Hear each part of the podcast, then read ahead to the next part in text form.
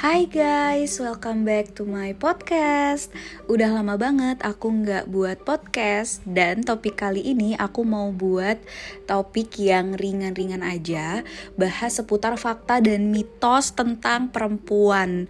Dan aku sih yakin banget sih teman-teman pendengar di sini pasti kebanyakan udah tahu Atau udah pernah dengar dari hmm, konten kreator, dokter-dokter yang lain gitu tapi di sini aku mau buat, mau tetap buat karena siapa tahu ya masih ada yang belum tahu gitu.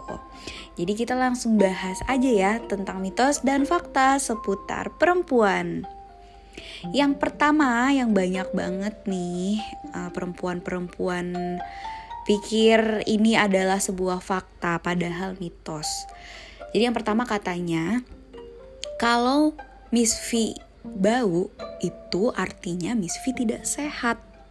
Pastinya ini adalah sebuah statement yang sangat membuat para perempuan di luar sana itu tidak nyaman karena sebagian orang itu memiliki vagina yang berbau. Tapi aku nggak bisa bilang bahwa ini tuh sepenuhnya benar gitu.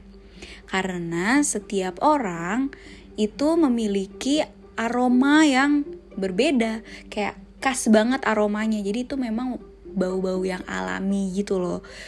Jadi banyak juga jadinya teman-teman yang merasa Miss V-nya berbau itu mereka menggunakan produk-produk uh, kayak misalnya uh, sabun untuk Miss V bahkan yang aku baru tahu sekarang ada perfumenya untuk Miss V supaya menghilangkan bau yang tidak sedap itu. Padahal memang Miss V setiap perempuan itu memiliki aroma yang khas tersendiri gitu. Selama ya selama si Miss V-nya itu tidak mengeluarkan lendir atau keputihan yang berwarna dan juga tidak berlebihan berwarna dalam arti mungkin warnanya kuning atau kuning kecoklatan warnanya hijau warna coklat atau mungkin warnanya seperti susu pecah atau seperti keju itu sebenarnya masih normal kalau misal tidak didapati warna dan juga lendir yang berlebihan seperti itu. Karena memang masih banyak nih teman-teman di luar sana yang beranggapan kalau Miss V bau itu berarti Miss V-nya dalam keadaan yang tidak baik. Padahal nggak sepenuhnya benar ya teman-teman. Jadi ini bisa dibilang mitos. Selama yang tadi aku bilang tidak ada lendir, tidak ada keputihan yang berwarna yang tadi sudah aku sebutkan dan tidak berlebihan itu masih di katakan normal. Nah, kalau misalnya kalian e, mendapati warna-warna yang tadi aku sebutkan seperti warna putih susu atau mungkin warnanya hijau, coklat atau kuning, kuning kecoklatan, itu kalian bisa langsung konsultasikan ke dokter. Apalagi sampai menyebabkan uh, area misfi itu berwarna merah ataupun gatal, oke? Okay? Lalu fakta dan mitos yang kedua yang sering aku dengar adalah gini. Kalau sering melakukan hubungan intim itu bisa membuat Miss V tidak elastis. Nah, ini mitos ya, teman-teman. Jadi ini tidak benar karena si Miss V itu adalah suatu organ yang sangat elastis gitu. Jadi ibaratkan si Miss V itu tuh seperti sebuah karet gitu. Karena banyak banget nih teman-teman yang masih beranggapan sering berhubungan intim itu berarti kelenturan Miss V-nya jadi berkurang padahal tidak seperti itu. Jadi si Miss V itu dia bisa melentur ketika mendapat rangsangan dan si Miss V itu bisa menyesuaikan dengan bentuk si Mr. P-nya ini gitu. Lalu nanti si Miss V ini bisa lagi kembali ke bentuk aslinya. Makanya seorang perempuan itu bisa melahirkan seorang bayi yang kalian bisa tahu bentuk kepalanya itu lebih besar daripada ukuran lubang si Miss V-nya. Jadi kalau sering melakukan hubungan intim terus membuat Miss V tidak elastis itu mitos ya, itu tidak benar. Lalu fakta dan mitos yang ketiga yang selanjutnya katanya kalau kram ketika menstruasi itu adalah hal yang normal.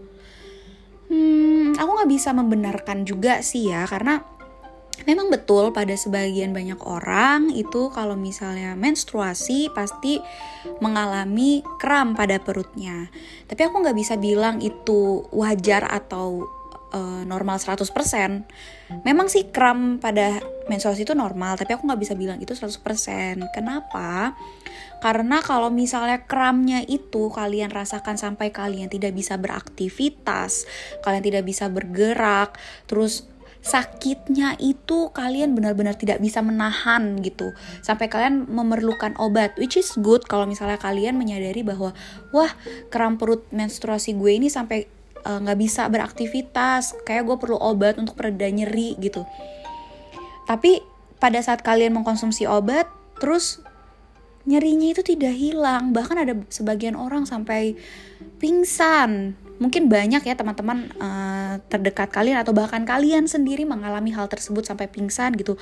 Nah, itu baru dikatakan kram pada menstruasi ini tidak normal gitu. Jadi, kalian harus mengkonsultasikan ke dokter kandungan untuk memeriksanya apabila kalian mengalami uh, keluhan-keluhan tersebut. Jadi, kram pada menstruasi itu adalah normal atau tidak ya normal tapi kalau tadi ada keluhan lain seperti sampai tidak bisa beraktivitas kalian udah minum pereda nyeri uh, obat untuk menstruasi tidak hilang nyerinya bahkan kalian itu hmm, kayak benar-benar tidak bisa menahan rasa sakit itu atau bahkan sampai pingsan sampai pucat dan lain-lain nah langsung deh diperiksakan ke dokter kandungan takutnya ada masalah di sana oke okay? Lalu fakta dan mitos yang berikutnya adalah katanya kalau perempuan yang masih perawan itu tidak bisa menggunakan tampon. Oke, okay, aku nggak bisa bilang ini fakta karena ini adalah mitos. Kenapa mitos? Aku jelasin basicnya dulu ya. Jadi memang hmm, orang Indonesia ini nggak semuanya ya itu suka pakai tampon karena mungkin memang kebudayaan Indonesia dari dulu kalau menstruasi ya pakai um, pembalut konvensional yang biasa kita lihat di minimarket atau supermarket gitu di warung-warung gitu. Karena kebanyakan budaya menggunakan tampon atau menstrual cup itu kebanyakan itu orang luar ya di luar Indonesia ya banyakan pakai. Tapi um, kayaknya beberapa belakangan ini tuh aku lihat banyak teman-teman aku yang beralih ke menstrual cup ataupun tampon gitu. Karena lebih ramah lingkungan gitu loh. Tapi ya di luar itu ya manfaat si tampon ini sebenarnya bagus banget loh. Karena kata review dari teman-teman aku yang menggunakan tampon katanya kalau menggunakan tampon itu sebenarnya ya lebih nyaman dan gak perlu khawatir bisa tembus gitu tapi ya karena adanya mitos ini nih, beberapa orang yang mau nyoba pakai tampon jadi takut. Karena mitos katanya kalau misalnya pakai tampon itu cuma bisa digunakan oleh orang-orang maksudnya oleh perempuan yang sudah berhubungan intim. Intinya tuh selaput darahnya udah tembus gitu ya udah robek gitu. Padahal itu tidak benar gitu jadi kalau misalnya kalian menggunakan tampon itu sebenarnya ukuran tampon pun tidak sampai menyentuh si selaput darah wanita gitu. Jadi sebenarnya buat teman-teman yang perawan pun atau sudah tidak mungkin sudah menikah gitu, sudah melakukan hubungan intim itu boleh menggunakan tampon. Jadi sah-sah aja siapa pun boleh menggunakan tampon baiknya masih virgin or yang sudah pernah melakukan hubungan intim. Kayak gitu. Oke, teman-teman, Segitu aja topik yang mau aku bahas. Ringan banget kan tentang mitos dan fakta yang mungkin teman-teman udah tahu lah ya tentang ini. So, thank you untuk teman-teman yang sudah mendengarkan sampai habis. Jangan lupa di-share di seluruh sosial media kalian ya. Di-share juga ke teman-teman kalian, sahabat kalian, kerabat, keluarga kalian, atau siapa pun itu yang menurut kalian, wah harus dengerin nih podcast ini karena membahas tentang mitos dan fakta tentang perempuan. Ya, yang lainnya juga jangan didengar, jangan lupa didengarkan ya. Jangan lupa juga di Spotify, di follow, di Google Podcast di subscribe, dan di Apple Podcast juga jangan lupa di subscribe. Yang paling penting banget sih didengarkan ya, karena aku berharap podcast ini bisa bermanfaat buat kalian. Tapi jangan lupa di share juga. Okay? thank you for listening semuanya. See you on my next podcast.